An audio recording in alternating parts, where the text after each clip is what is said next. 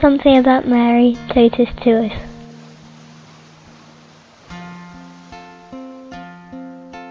I'm Amaka. I'm a Nigerian. I live in Nigeria. I go to Mass every day in Nigeria, and every morning after Mass, I go to the grotto of Our Lady. To me, she's a lady of peace and a lady of comfort. I go to her every day. I kneel before her and tell her everything I want. I tell her everything I want to do for the day. I present all my difficulties and I live there with, peace and calmness in my heart.